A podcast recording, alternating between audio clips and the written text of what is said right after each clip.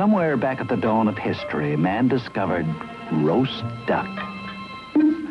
Man's next discovery, the stuffy stomach.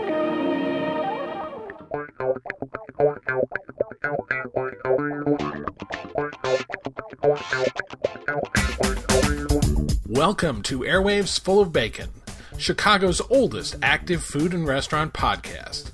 Yeah, at about eight months is the grizzled old man of a rapidly growing scene. Anyway, it's by me, Michael Gebert, James Beard Award winning food writer and video maker for the Chicago Reader, Serious Eats Chicago, Where Chicago, and more. This is the Dead of Winter episode, and we'll start by making a warm, filling cassoulet with the Sunday Dinner Club, better known as the other half of honey butter fried chicken. Next, did you know one of Chicago's legendary sports names was a vegetarian who tried to have an entirely meat shunning team? That's just one of the things I learned about our meaty city's veggie past from Adam Shprintzen, author of The Vegetarian Crusade. And then we take a Mediterranean vacation with Gus Couchell of one of the busiest restaurants in Chicago, Greek Islands. That's all in this episode of Airwaves Full of Bacon, the Anthony Quinn and Zorba the Greek of podcasts.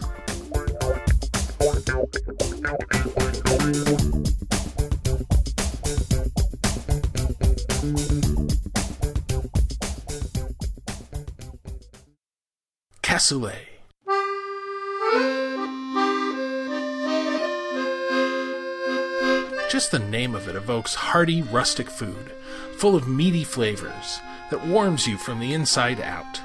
Chicago's Sunday Dinner Club, the underground dining club that Honey Butter Fried Chicken grew out of last year, has held cassoulet dinners since they started almost a decade ago.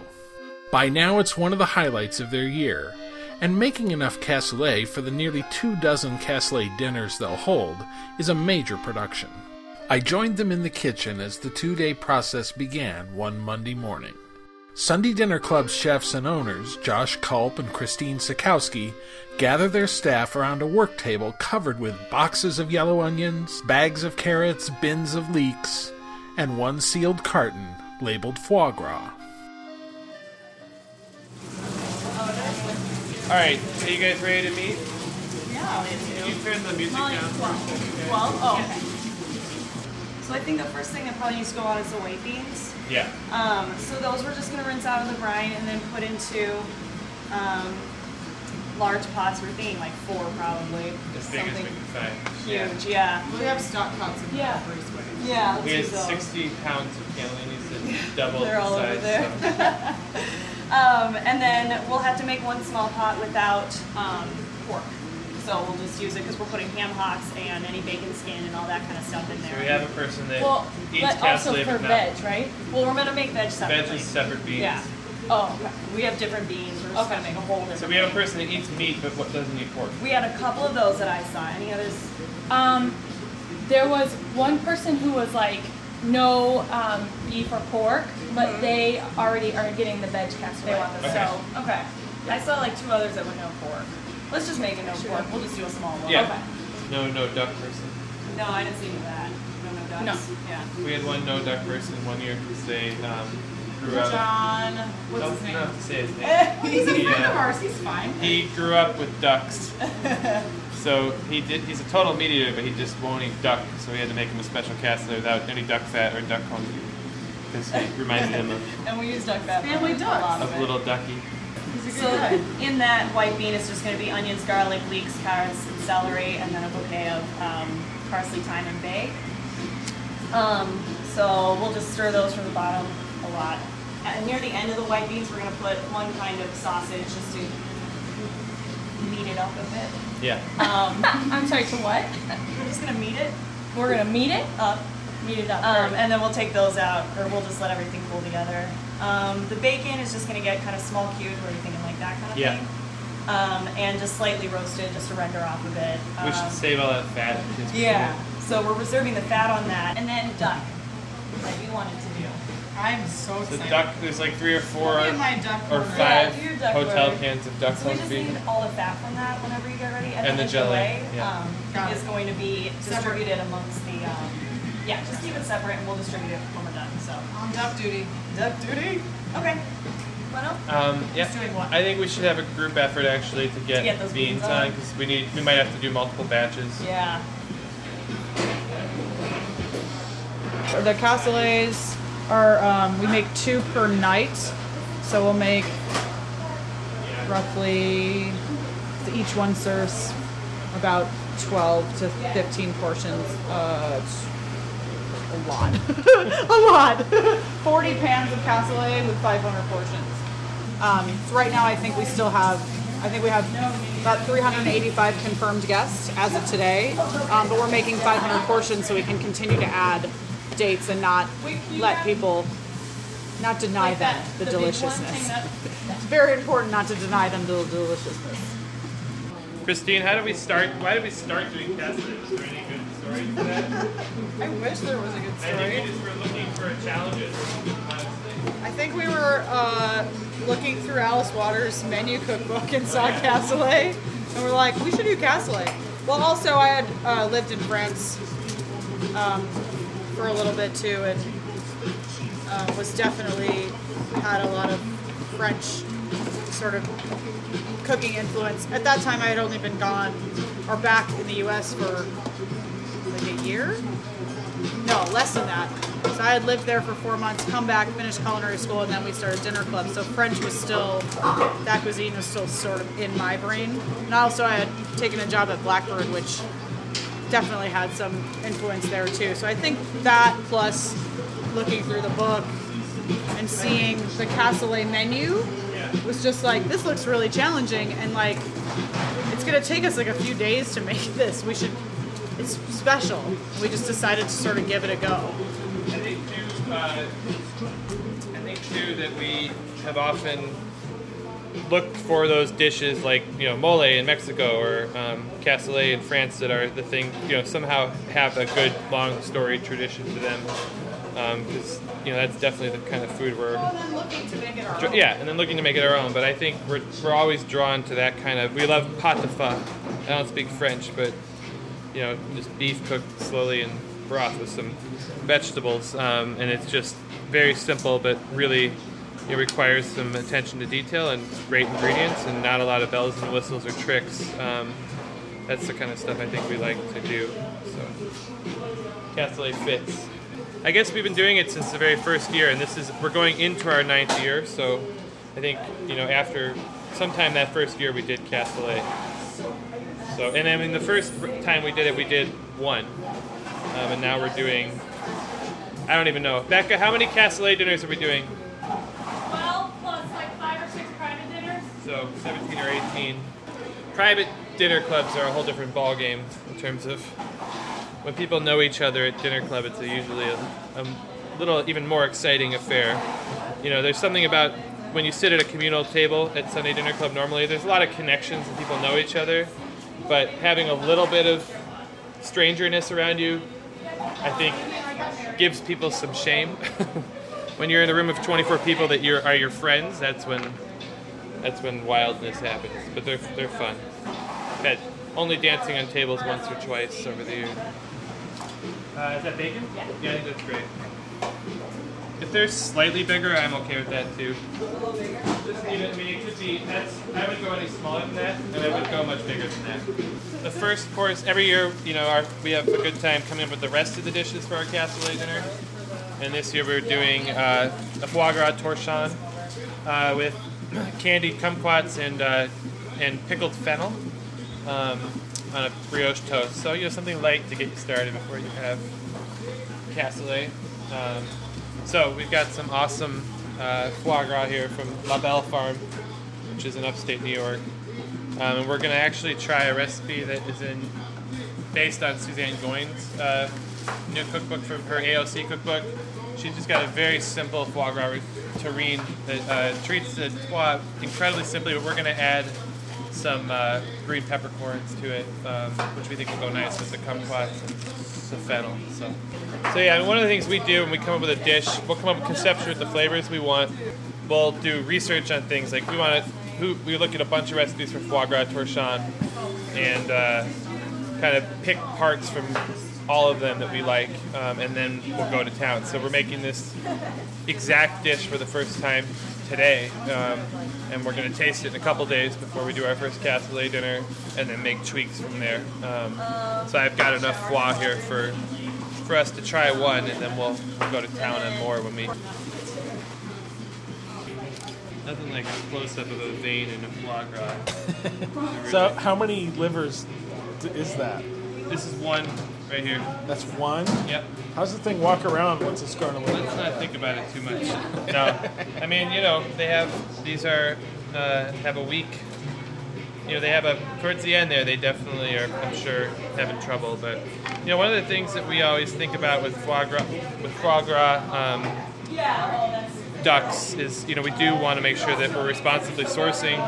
Um, certainly we're conscious of animals and we are uh, you know it's something that we actually are always talking about around here is how the animals we're eating are being raised. Um, but you know if you compare a foie gras uh, duck to a factory farm chicken for example you know the foie gras duck is most likely having a much better life experience um, and obviously you know not to diminish what's happening towards the end with their with the gorging and the um, you know as they enlarge the liver but um, I think that a lot of the farmers that are doing foie gras ducks especially doing it traditionally um, and responsibly and thoughtfully are doing it in a way that is so far superior to what the average American eats in factory farm meats that people who readily go to McDonald's but won't eat foie gras to me are not fully aware of the meat they're eating at McDonald's. You know what I mean? The factory farmed uh, cow is most certainly having a worse life than the foie gras duck from LaBelle Farm, is my point. But um, you know, I think it's important to be conscious, and then obviously to respect as much as you can the food that you're serving and preparing. So um, something that we take pretty seriously around here. So, what interests you in casting? I don't know. It's something I've tried to make before, and maybe not quite have the patience for. Uh, It is, you know, it is. Um, it does. It requires, I think, less patience and more time. Really. I mean, if you have time to to devote to all the process of making it, um, it actually isn't all that hard. Um, it's just labor intensive, um, and just and labor intensive in a way that's not challenging. I mean, cutting up bacon is not a hard thing to do. Cutting vegetables, soaking beans, poaching sausages. None of these things are very challenging, like kitchen tasks. But you know, especially with us, we're making so much of it. I mean, it'll take me probably four hours to pick all that duck confit. It's not hard to do. It's just time consuming, and I think that's probably the labor aspect of cassoulet is why so many people probably don't want to take it on. Um, and interesting enough, cassoulet in its origin is was was you know people using up ingredients that they already had. I mean, like they already had duck confit made in these villages in France. You know, they already had their sausages. They already had beans, and they would just put it all together because it was like all the leftovers. For us, we're actually like not. We're starting from from scratch. Cassoulet is a very it's a very like it's a peasant dish really, and it really simply means casserole. So it's and then it doesn't really have to be any. Um, I'm sorry, Mindy. You want to finish this? Um, it doesn't have to be sort of. There are a lot of people, especially in France, that will tell you this is what cassoulet is, or this is what needs to be in cassoulet. Um, but it just sort of depends on where you're from and who you're talking to. So when we make cassoulet, we make it with what we can get from here, and I think that's probably the truest we can do to the French way of it. Is just using what we have in the region that we're from. And here, you know, we have smoked. We have access to a lot of different local meats. We use a lot of smoked. Um, we use smoked um, bacon sausage and and smoked bacon because that's what we get here. And that's what the bacon actually isn't traditionally found in most cassoulets, but we're from the Midwest. We like bacon. Put bacon in our cassoulet. We have a couple things that are always consistent, like our Fabrique de Lycée saucisson à l'ail is always from Fabrique Délices in California. It's a cured garlic sausage. It's like a signature thing for us. The lamb this year is from Slagel, which is delicious. I mean, just beautiful legs of lamb. Um, so we get whole legs in, and then we butcher them and uh, take the meat, um, cut the meat into cubes, um, and that goes into the casserole. So. That's the lamb sausage. We have big pork bacon sausage this year. We actually used that last year, um, which is, I just love, and it's made here in Chicago. Um, and it's uh, got great smoke. We use the hickory, um, I think it's hickory and applewood smoked. I can't remember exactly the woods, um, but it's delicious. It's got a nice sweetness and smokiness, the bacon in it. So that's delicious. Um, the duck legs are from Maple Leaf um, Farm. And then, uh, what else is in there this year? The ham hocks are from Slagel Farm. Sorry, my brain is trying to catch up with here. here.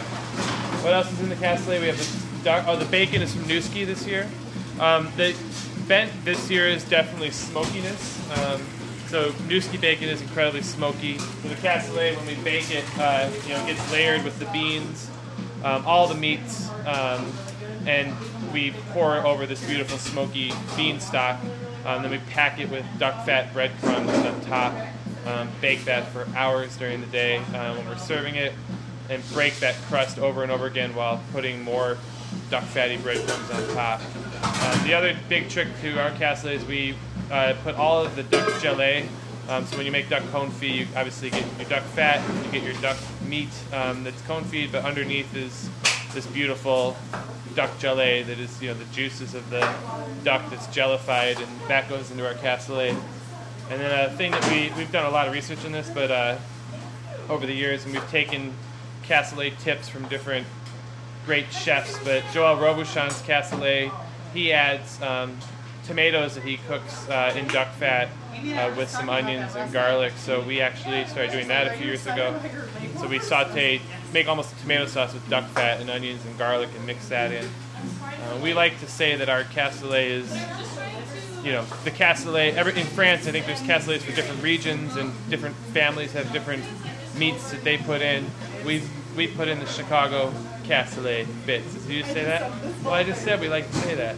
Well, we Um, We like to put in the uh, the Chicago things that we can find, the things in our region that we love, um, go into our cassoulet. And I had a guy from France at castle, uh, from Paris at a cassoulet dinner once who said it's not cassoulet if you put bacon in it. He said you'd only put pork belly It's unsmoked, and I mean that's great and that's awesome, and I'm sure that cassoulet's great. But we, again, I, I love smoking, and we just we're kind of going at it with our own sensibilities. So while still kind of staying true to tradition, but kind of adding our own sensibility to it. So, not that cassoulet needed any updating by the chefs of Sunday Dinner Club. But, you know.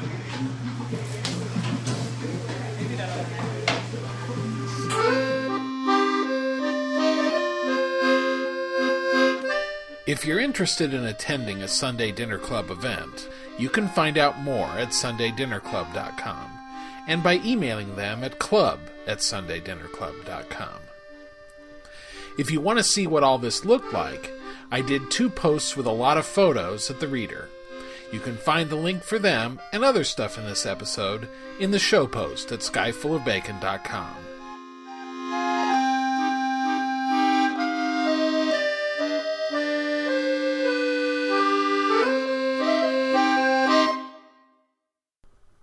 You know, one thing that Josh and I talked about that I didn't even remember till I was reviewing the recording for the reader posts was the big controversy of that week, which was that someone took their baby to Alinea and Grant Achatz tweeted about it, and a bunch of people went bonkers about whether babies should be allowed or banished, and whether chefs should tweet it, and whether it really happened, and so on and on. Frankly, I found it hard to actually care about the central issue. But all that led to a pretty interesting few minutes of conversation with Josh about the restaurateur's viewpoint on eating with babies and being an ex baby and so on. It just didn't have anything to do with cassoulet. So here, sort of like the deleted scene on the DVD, is that conversation. Sunday Dinner Club is not generally not a place where people bring kids, um, but we've had it happen. We had a we have this really awesome uh, friend that showed up once with her newborn. Uh, she's German, and uh, you know generally we don't have babies at dinner club. Most even because we have any sort of policy, but because people just don't do it. But she walked in with her you know few week old baby and sat it down and it slept the whole time. And it was like actually something that I thought was pretty cool. Um, that someone was sort of out enjoying this awesome dinner and uh, you know was not afraid to necessarily bring their kid. And I mean, the kid wasn't screaming, and if it cried, I'm sure she would have taken care of it. But um, you know, I sometimes I actually, you know, La Boca restaurant just closed, and I, my wife and I love going there. I love to go there when they were open. We actually had our first date there, and we. Um, a lot of times late at night, I mean, it attracts a, you know a local clientele from Lincoln Square, but there's always, for some reason, um, definitely people, probably Italians who are live in the area that were going there for dinner for what, whatever reason. And I remember always being struck how late at night there'd be Italian families at La Boca with their three and four year old kids who were just used to being out places. You know what I mean? They weren't. Uh, you know, I think my dad always did that with me, where he he took me places. You know, and didn't. Uh, say we're leaving the kid behind. And if I got out of hand, I'm sure that he dealt with me, and you know, he made sure that I didn't distract people or whatever. But to just instinctively be hostile to kids in the dining environment, I think perpetuates a world where people don't necessarily know how to act. you know? Right. So I don't have such a problem. I don't know. Maybe I'm the unusual person that doesn't see. I just don't really, and I don't have a kid, so I'm. Who the hell knows? But crying babies, I'm sure they're annoying, but it doesn't. It's not something I really think about very often. Yeah. You know what I mean? Well, and the other thing too is, I mean, every parent has to judge how to calm a baby, and Yeah. laying down the law is usually the worst way. Oh my god, sure. Nothing. Well, that's the worst way to do anything with anybody. Yeah. We learn that every day, even here. I mean, we're in an environment where everyone's cooking in this sort of high pressure, and you know, Christine and I do not do a lot of laying down of the law. Um, it generally doesn't work. Um, never worked on me when I work for other people. You know, my horror stories of chefs are I worked for the ones that prided themselves in how much they could scare their staff, and that was not something I ever wanted to, to do. Um, I remember one chef whose basically entire career, as far as I could see, was spent standing in the corner screaming. you know? um, leaning against the wall and just screaming. Um, and that was and I remember, you know, just sort of humiliate, humiliating whoever was standing around and belittling. You know, I remember we had this, you know, eight and a half month pregnant pastry chef at a restaurant I worked at, and he just, you know, she wanted, she needed to take a minute, take a minute break for God's sakes. And he just like laid into her about, you know, stepping away from the line. Just, I remember it was one of those aha moments where I thought to myself, that's not how I want to ever run a business and it was the sort of thing where what's what's we're actually like alive here. You know what I mean? What's what's the point of doing these things of cooking if it's such an angry place? You know, I mean the reason why I cook is because I love to make food and I love to serve it to people. And when you and the people that you're working for you, and that's something that we want everyone who works for us to feel as well, is that it's a labor of love. And as much as it's stressful and hard. Um, you know, right now we're making awesome food and it's fun. We're doing it together.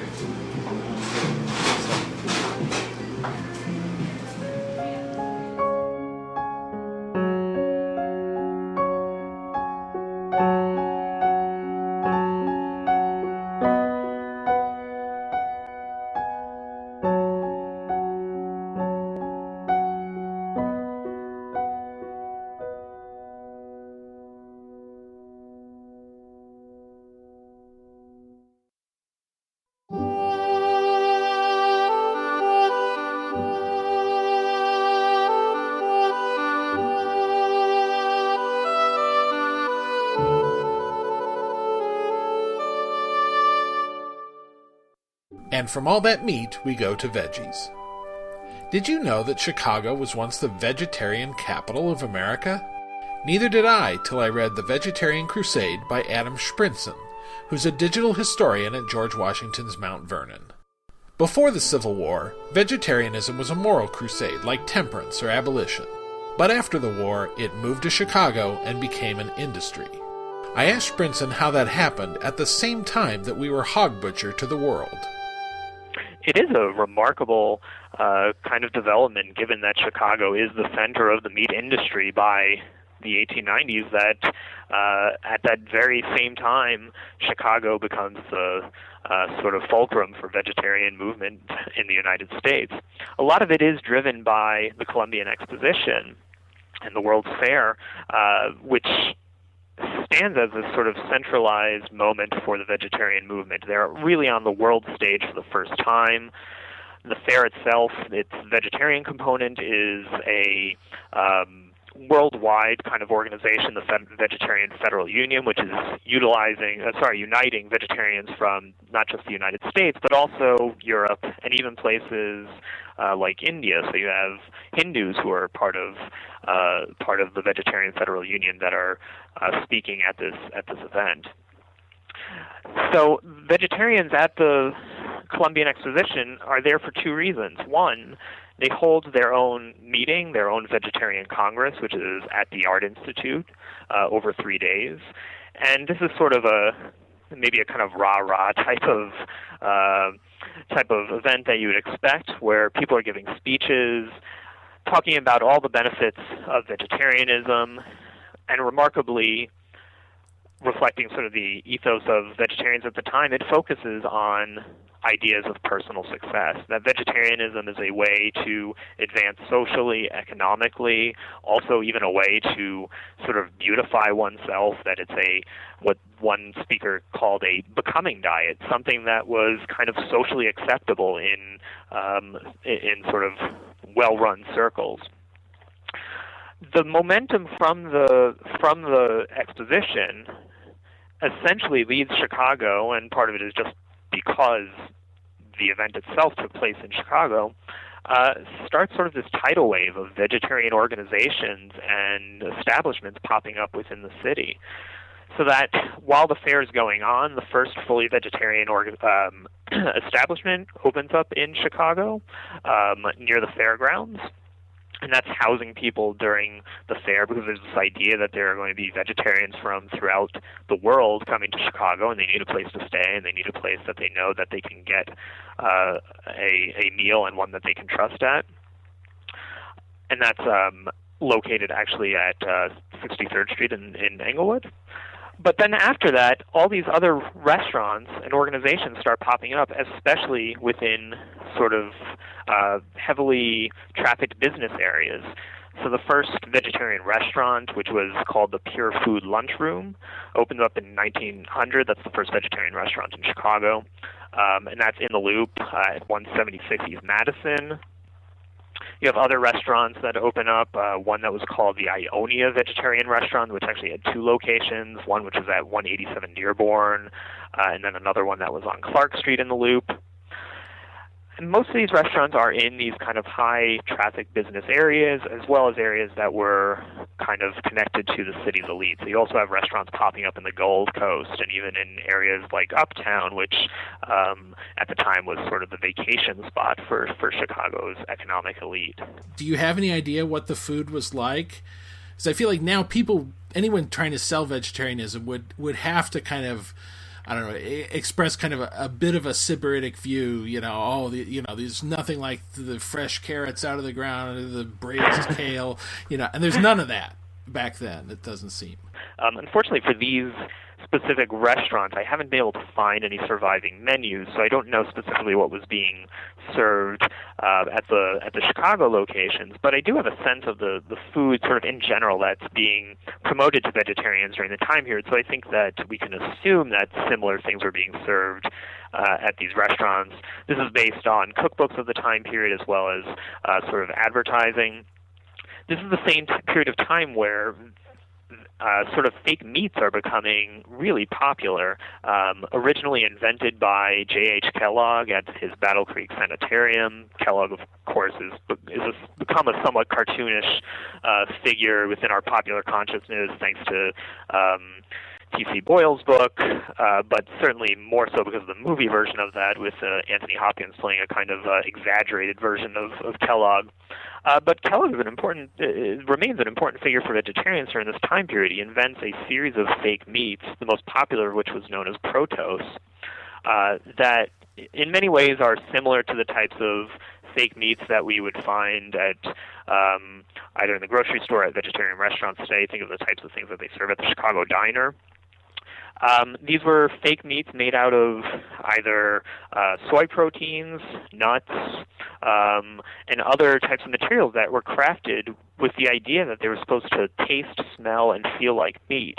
And this is a big change. Vegetarians, up until this time period, are eating mostly very kind of plain meals boiled potatoes, boiled cabbages, things like that, which isn't to necessarily look down upon boiled potatoes and boiled cabbages. Uh, but as part of vegetarianism's new shift to look outward from the movement, the movement itself is promoting these fake meats as a way to gain sort of broader appeal so that they are serving in these restaurants meals that are supposed to taste like a steak or a hamburger and things like that. Whether or not they did is, is certainly difficult to, to gauge, but at the very least, people believe that they did, and that that in and of itself is, is pretty uh, pretty remarkable. Essentially, you've taken something that started out natural, go grow yourself a cabbage and boil some cabbage, and industrialized it at that point. You're making a product now, so and that seems a very Chicago contribution to the movement. it, it absolutely is. You know, it's the it's the notion not just that uh, you know one not only is it a break because the vegetarians are seeing benefits to sort of the the gustatory qualities of meat. Um, but what they're saying is that you can actually improve upon those qualities that they see as being beneficial, so that the fake meats are actually more effective in what they say is blood building, which in in essence is is protein. That they see the fake meats as being more effective as as a protein source. Uh, that they see it as pr- creating better energy within individuals. So it's the idea that you can kind of industrialize the process of making these fake meats in order to um, kind of use scientific principles. Uh, to even improve upon something eh, which in a way is natural, although they certainly didn't see it as natural, but something as natural as you know as as a steak. Uh, so there's they're certainly responding to also the state of uh, meat production during the time period, which in Chicago is um, causing certainly angst amongst the population in terms of uh, its environmental implications. So people are smelling the effects of the stockyards throughout the city. There's of course the uh, labor implications for the people that are working within the within the back of the yards. Um, and vegetarians are very aware of that and kind of marketing their fake meats as an anecdote uh, to these problems that meat, that the meat industry is causing. Now, one of the most interesting things in the book that I had no idea about was that one of Chicago's great sports figures, Amos Alonzo Stagg, was a vegetarian, and he tried to make the Chicago Maroons, University of Chicago team, an entirely vegetarian football team. Yeah, so there's this really interesting um, story of the uh, 1906 University of Chicago football team uh, training under Stagg's direction on a on a pure vegetarian diet. Stagg is, is beyond being well known for his um, you know football kind of um, ingenuity. He's inventing the huddle and you know even numbers on uniforms, things like that. Uh, after practicing vegetarianism himself and seeing sort of great results for his own physical vigor and strength, he decides to uh, place that burden, as I have feeling many of his players thought, uh, onto his team. He's already banning things like smoking and drinking and swearing, so in a way, it's kind of the next logical step.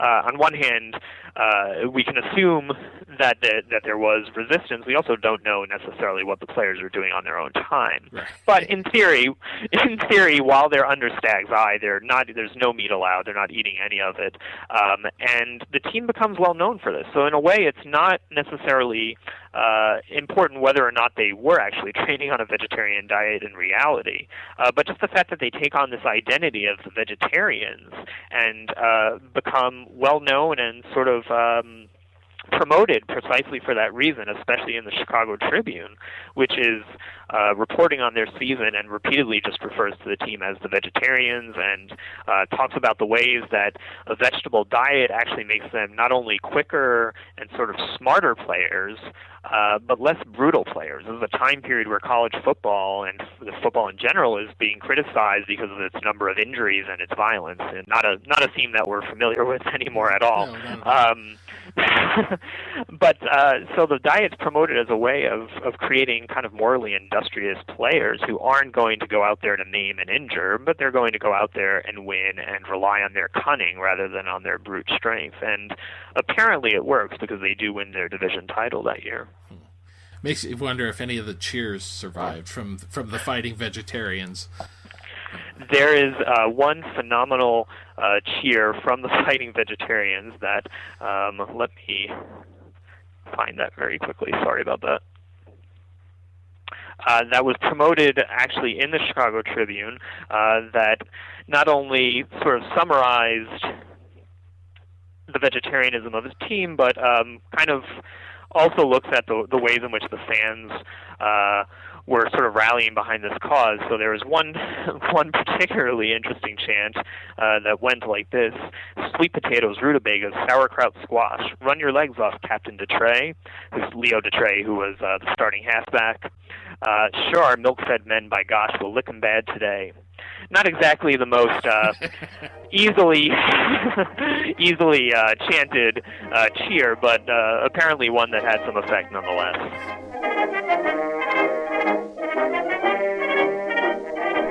The Vegetarian Crusade by Adam Shprintzen is published by University of North Carolina Press. Now, I didn't build the Sky Full of Bacon brand by eating vegetables. But I think that makes me a great guy to get vegetarian recommendations from, because obviously I'm not going to settle for a Seitan LT and pretend it's bacon. I'll happily eat vegetarian from any cuisine where they make robust, full flavored things, and you don't even notice that they forgot to put a cow in them. Which is a lot of ethnic cuisines. You know, maybe not South American or Eastern European. But for instance, I love the Mapo tofu at Lao Szechuan, a spicy volcanic bowl of jiggly tofu and hot sauce. Just don't order it the way they do on LTH forums sometimes, where they get a bunch of pork dumped on top of it. Italian restaurants are good for vegetarian dishes. A lot of times on the menu, they'll have greens like broccoli rabe that they'll cook up with pasta or just serve by themselves. And maybe most of all, I love Indian vegetarian food. I love the enormous dosas, crispy pancakes a yard long, and the bhindi, okra, at Udupi Palace on Devon. Or across the street at Annapurna, chole bhatura, a chickpea stew. It's very spicy. You eat it with uh, with the bread and just kind of scoop it up. I'm less wild about Uruswati down the street, although they still have a uh, best of thing from the reader that I wrote about them uh, tacked up on the outside. But since then, I've had some meals that just weren't that exciting there, and it's kind of fallen off my list. Anyway, those are a few ideas. I'll have links for all of them at skyfullofbacon.com.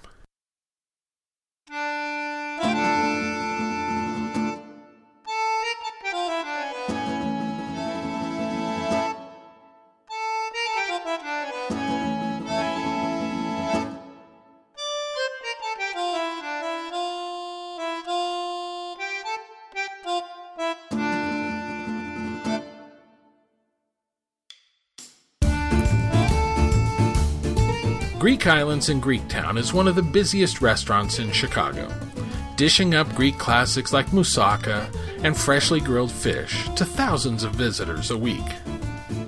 I was sent on assignment by Where Chicago to interview Gus Couchell, the co owner and manager, about his food. But the conversation we had covered much more than just food and business.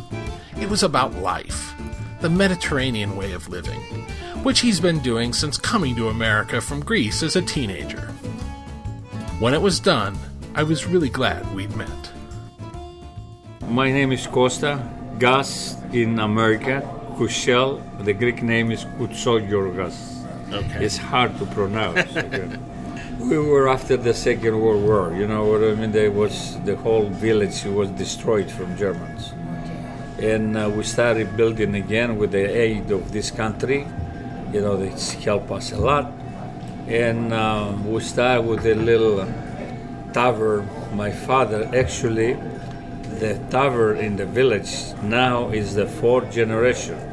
My grandfather built the house and the tavern 1890. And then my father took over. He was there for 90 years. And uh, when I was born and raised in the village, I started working in the tavern since I was six, seven years old. Serving little wine, you know, some sardines, uh, you know, things like tapas. And, uh, and then we expanded, you know, we make it like a general store. We start making cheeses. We start have a butcher shop, you know, the whole thing in the village. And then I immigrated to America when I was 17 years old. And when I came here, I started as a busboy for the, fi- the finest restaurants here in Chicago. So, what were some of the restaurants that you worked at when you first started? First of all, I work at the Drake Hotel, which was still one of the most, you know, prestige hotels in Chicago. And then I, I work at the most famous restaurant, if some people, older people here in Chicago, remember the name of Imperial House. Okay, it was the finest restaurant in America, not only in Chicago. But unfortunately, when the old man passed away, you know, goes down the drain. Okay. Then I work at um, uh, Mr. Kelly's. Uh, I work at. Uh, Which is where Gibson's is now, right? Yes. No, no. What is? Yeah, yeah, right. Yeah, Gibson on, on Roy Street. And I worked for about 15 years. Uh, all the positions: busboy, waiter, captain, and then four of us, my partners and I, we bought the old Greek Island, which was located about a, a block away from here, on Jackson. This is my story in a restaurant, but all my, you know, for almost 70 years, you know, I've been in restaurants. I've been with the public, okay? Yes. And uh, I was, I love people, and uh, I cannot, you know, a lot of people ask me now, when, when you going to retire? You know, you work hard, you know, this. I don't think I will ever go, go retire because I don't know anything else to do. You know what I mean? I cannot stay home. You know, I can't. And uh, I'm very happy because I come here for two, three hours during the day and I see customers that will grow up together, okay, 43 years customers. And then by one o'clock, I leave and go west, you know, go to Lombard. And stay there two, three hours till I'm ready to go see my grandchildren, okay? That's it, okay? What happens to me 25 years ago that I, I got sick, you know, heart problems, okay? And, uh, and I left this country and I went to Greece. And uh, of course, my doctor prescribed me the statins, you know, the new, you know, for a car. And uh, I went there and I never took anything, okay, for six months. And I came back after six months and he told me that you have to watch your diet, you know what I mean, avoid uh, saturated fat, you know, things like that. And when I come back, I want to see him get the blood test. And and then the next day, he called me in the morning here, say, Gus, don't take that pills.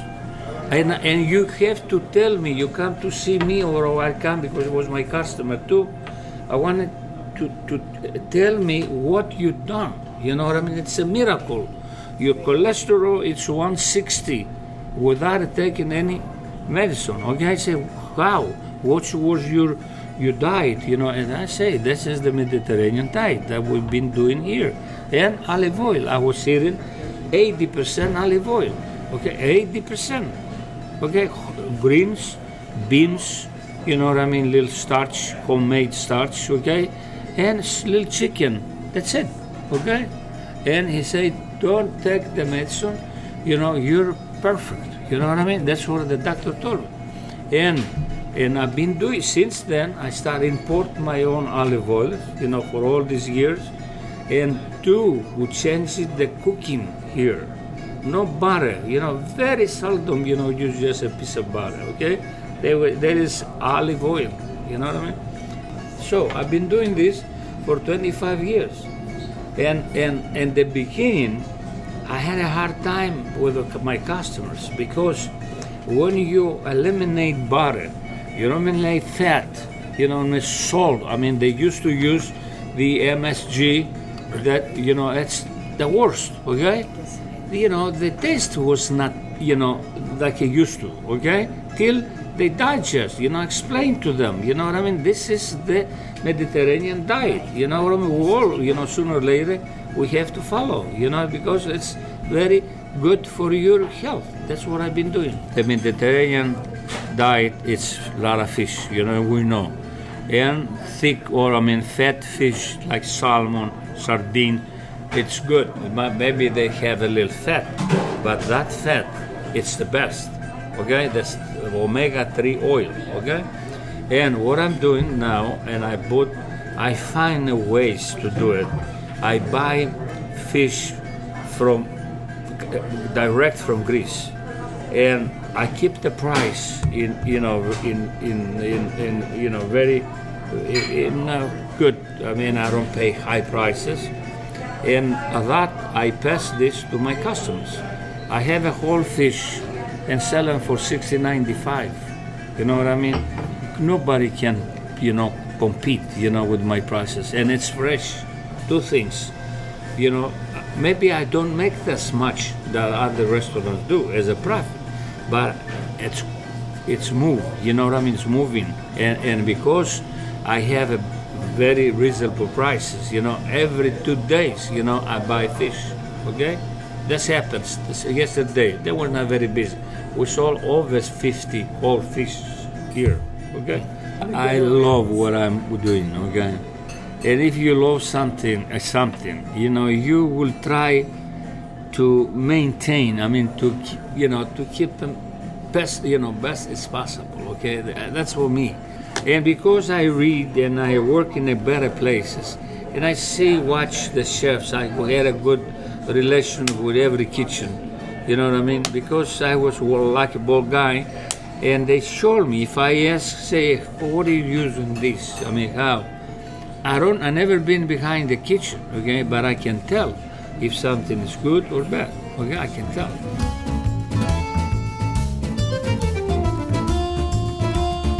My village used to be, to used to have about 2,000 people, the population. Been destroyed 100%, we rebuilt. And uh, and it's up in the mountains. It's about 3,000 feet above sea level. Okay. The summer is ideal place. You can find anything there. You have taverns, coffee car, beautiful. A lot of people visit. And me, we get together with the people that we left when we were kids. I mean, young kids, you know, guy. And we went to, we came to this country. Some they live in North Carolina, some in New York, some in Canada, some in Australia, and we get together, you know, like a reunion. So we have our own group. Okay? We play little cards. I have the wine always in the ice box, you know what I mean? So we have a little mezze, and uh, that's it. So I don't want to go nowhere, okay? Nowhere. Only is there. They call me, come on, you got to buy the sea when we I import the olive, olive oil, uh, wine, you know. I might go for a few hours and then I want to go back to the village. That's what I'm doing. Good to see you. You too. Thank you. We have a customer street generation. We start there. You know, I, I can't remember all of them. I can recognize the faces, but I can't remember names. Okay, so Kao, oh, you used to bring the, you know, this is my grandchildren. You know, grandson. You know, when I remember when started eating little soup. You know, 40 years ago, he's bring his family. You know what I mean? That's the way. You know, a followers. You know mean? A lot of people. And I remember that. They say, well, this thing, both restaurants. Say, do you remember the old place? I pretend that I remember sometimes, you know, because I can't remember, you know, everything. You know what I mean? It's impossible. So, so that's what happens here. In in I'm very grateful person. You know what I mean? I'm happy what I'm, doing. You know what I mean? What I'm making. I don't want to cut throats. You know what I mean? I'm very visible. Maybe because I brought up that way. Maybe I was I was I remember myself during the war, and I know how difficult situations, even now in America, we're not, you know, things, you know, a lot of people, they have problems, you know, they struggle, you know what I mean? Yeah, they want to, uh, they want to celebrate their birthday, their Christians in their name day, whatever, and they're not gonna afford it, all of them, you know, to pay big money. You know what I mean? So they go to the family restaurant because it's more reasonable. You know? Yeah, they took me my the other day my daughter's birthday, and they took me to the restaurant. I don't want to mention name, and it cost us hundred twenty dollars per person. I mean how many people they be able, you know, and between me and you, maybe I won't go again. You know what I mean? I, I, I don't want to go. You know what I mean? And I'm still thinking to myself, say, well, how good, you know, the deal that we're giving to our customers. You know what I mean? They come here, they have the wine, they have variety of the Greek food, and it costs you more than 25 30 dollars. You know what I mean? and uh, I, I'm happy. You know, I just want to see people fill up the door.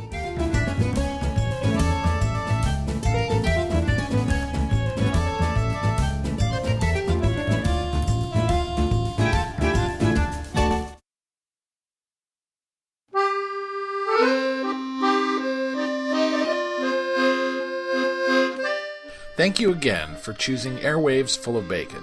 I know you have a choice of podcasts now and appreciate you listening to this one. Thanks to Christine Cikowski and Josh Kulp and everyone at Sunday Dinner Club. Thanks to Adam Shprintzen and to Gus Valerie Maloney of Where Chicago, and Barbecue. Please subscribe at iTunes. The links for that and everything else are at skyfullofbacon.com. Music is by Kevin MacLeod with some help from Rossini this time. I'll be back in a few weeks. This is episode 8.